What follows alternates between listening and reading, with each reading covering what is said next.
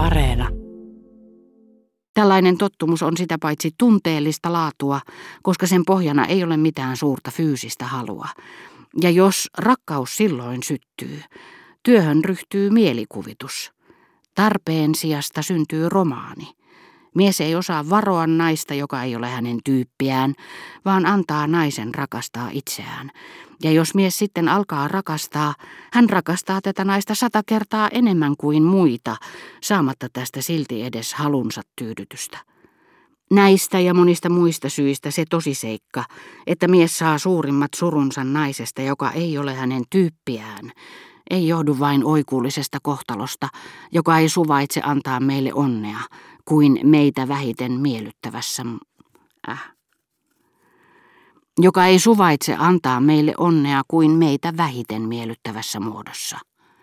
Miehen tyyppiä oleva nainen on harvoin vaarallinen, sillä hän ei halua mieheltä mitään, tekee tämän tyytyväiseksi, jättää nopeasti, eikä asetu asumaan tämän elämään, sillä se mikä on vaarallista ja tuottaa rakkauden tuskaa ei ole suinkaan itse nainen, vaan hänen päivittäinen läsnäolonsa ja miehen uteliaisuus kaikesta, mitä hän milloinkin tekee. Siis ei nainen, vaan tottumus. Olin raukkamainen ja sanoin Rova de Forsvillelle, että oli ystävällistä ja jaloa häneltä puhua minulle näin, vaikka tiesin miten epärehellistä hänen puheensa oli, ja miten paljon valheita hänen vilpittömyytensä kätki. Hänen selostaessaan seikkailujaan minä ajattelin kasvavan kauhun vallassa kaikkia niitä asioita, joista Suonnilla ei ollut ollut aavistustakaan, ja joista hän olisi kovasti kärsinyt. Olihan hänen koko tunneelämänsä keskittynyt tuohon olentoon mutta melko varmasti hän arvasi kaiken jo odetten katseesta silloin, kun tämä näki tuntemattoman mieluisan miehen tai naisen. Loppujen lopuksi Rova de Forsville kertoi seikkailuistaan vain antaakseen minulle jotakin, mitä luuli novellien aiheiksi. Hän erehtyi, sillä vaikka hän olikin aina täydentänyt mielikuvitukseni varastoja runsain mitoin, hän oli tehnyt sen paljon tahattomammalla tavalla, sillä minä olin aivan omaehtoisesti ja hänen tietämättään tarkkaillut ja eritellyt hänen elämänsä lakeja. Herra de Germant kohdisti nykyisin koko kiukkunsa herttuattareen, jonka omapäiseen seuraelämään Rova de Forcheville yritti kaikin keinoin saada harmistuneen herttuan kiinnittämään huomionsa. Niinpä herttuatar oli hyvin onneton. Tosin paroni de Charlie, jolle olin puhunut asiasta kerran, väitti, ettei vika ollut alkuaan ollut hänen veljessään, ja että taru herttuattaren nuhteettomuudesta rakentui itse asiassa lukemattomien taitavasti salattujen seikkailujen varaan. Sellaisista minä en ollut koskaan kuullut puhuttavan. Melkein kaikkien silmissä Rova de Germant oli aivan erilainen nainen. Yleisen mielipiteen mukaan hän oli moitteeton – Enkä minä osannut päättää, kumpi ajatuksista vastasi totuutta, oikeaa totuutta, josta kolme neljäsosaa ihmisistä ei yleensä tiedä mitään.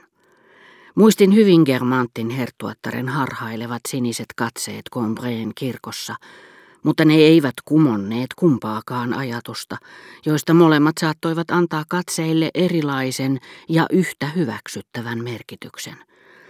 Lapsellisessa typeryydessäni olin hetken luullut niitä rakastaviksi katseiksi, jotka oli tarkoitettu minulle.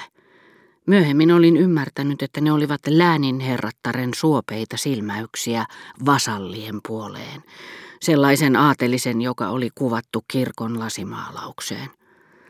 Oliko nyt uskominen, että minun ensimmäinen ajatukseni oli pitänyt yhtä totuuden kanssa, ja että jos herttuatar ei koskaan myöhemmin ollut puhunut minulle rakkaudesta, se oli johtunut siitä, että hänen miehensä sisarenpojan ja tätinsä tuttava pani hänet pelkäämään maineensa menettämistä enemmän kuin tuntematon pikkupoika, jonka hän oli sattumalta tavannut Combreen saint kirkossa.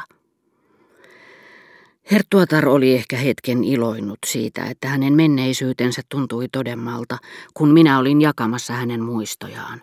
Mutta kun olin esittänyt hänelle muutaman kysymyksen herra de Breauteen maalaisesta syntyperästä, aikoinani olin tuskin erottanut hänet herra de Saganista tai herra de Germantista, Hän palasi ylhäisörouvan asenteisiinsa, eli parjaamaan seurapiirielämää.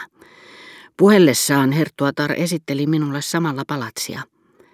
Pienemmissä salongeissa oleskeli emännän lähiystäviä, jotka olivat eristäytyneet muista kuuntelemaan musiikkia. Pienessä Ampir-salongissa istui jokunen frakkiherra sohvalla kuuntelemassa, ja Minervan patsaan kannatteleman kääntöpeilin vieressä oli leposohva, joka oli sijoitettu suoraan seinää kohti, mutta oli sisältä kaareva kuin kehto, ja siinä makasi nuori nainen. Herttuattaren tulo ei häirinnyt hänen raukeaa asentoaan, joka suorastaan korosti vastakohtaisuudellaan hänen piirpukunsa helmiäisen punaisen silkin upeaa hohtoa.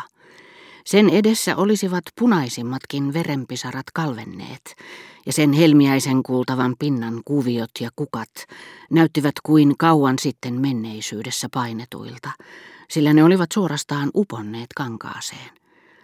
Hän tervehti Herttuatarta nyökäyttämällä kevyesti kaunista tummatukkaista päätään.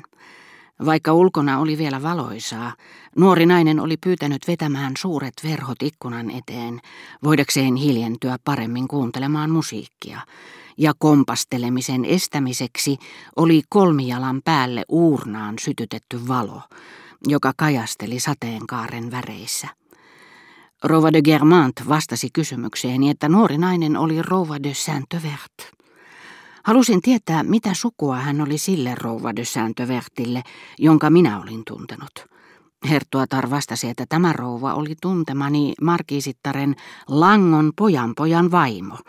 Kallistui sille kannalle, että tämä oli syntyään La Rochefoucauld, mutta kielsi itse tunteneensa ketään sääntöverttejä. Minä muistutin häntä musiikkiillasta, tosin tiesin siitä vain kuulopuheiden perusteella, jossa hän vielä Lommin ruhtinattarena oli tavannut Suonnin, mutta hän vakuutti, ettei ollut koskaan käynyt sellaisessa musiikkiillassa. Herttuatar oli aina puhunut vähän totuuden vierestä, ja se piirre oli entisestään korostunut. Vanhan Rova de Saint-Verten salonki, Tosin sen arvo olikin ajan myötä aika lailla laskenut. Edusti Germantin herttuattarelle jotakin, mitä hän edelleen kaikin tavoin vieroksui. En jatkanut aiheesta.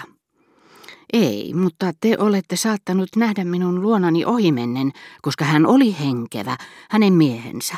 Mutta ette rouvaa, josta puhutte, koska en seurustellut hänen kanssaan. Hänellä ei ollut aviomiestä. Niin te kuvittelette vain siksi, että he asuivat erossa, mutta mies oli paljon miellyttävämpi kuin rouva.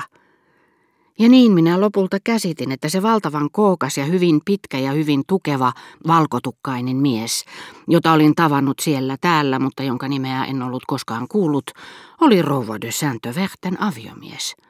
Hän oli kuollut edellisenä vuonna. Ja mitä veljen pojanpojan vaimoon tuli, en tiennyt johtuiko vatsataudista, hermoista, laskimotulehduksesta vai lähestyvästä äskeisestä tai epäonnistuneesta synnytyksestä. Se, että hän kuunteli musiikkia liikahtamatta, eikä noussut tervehtimään ketään. Luultavimmin hän oli ylpeä kauniista punaisesta silkkipuvustaan ja halusi esittää sohvalla lepäävää rouva regamieria.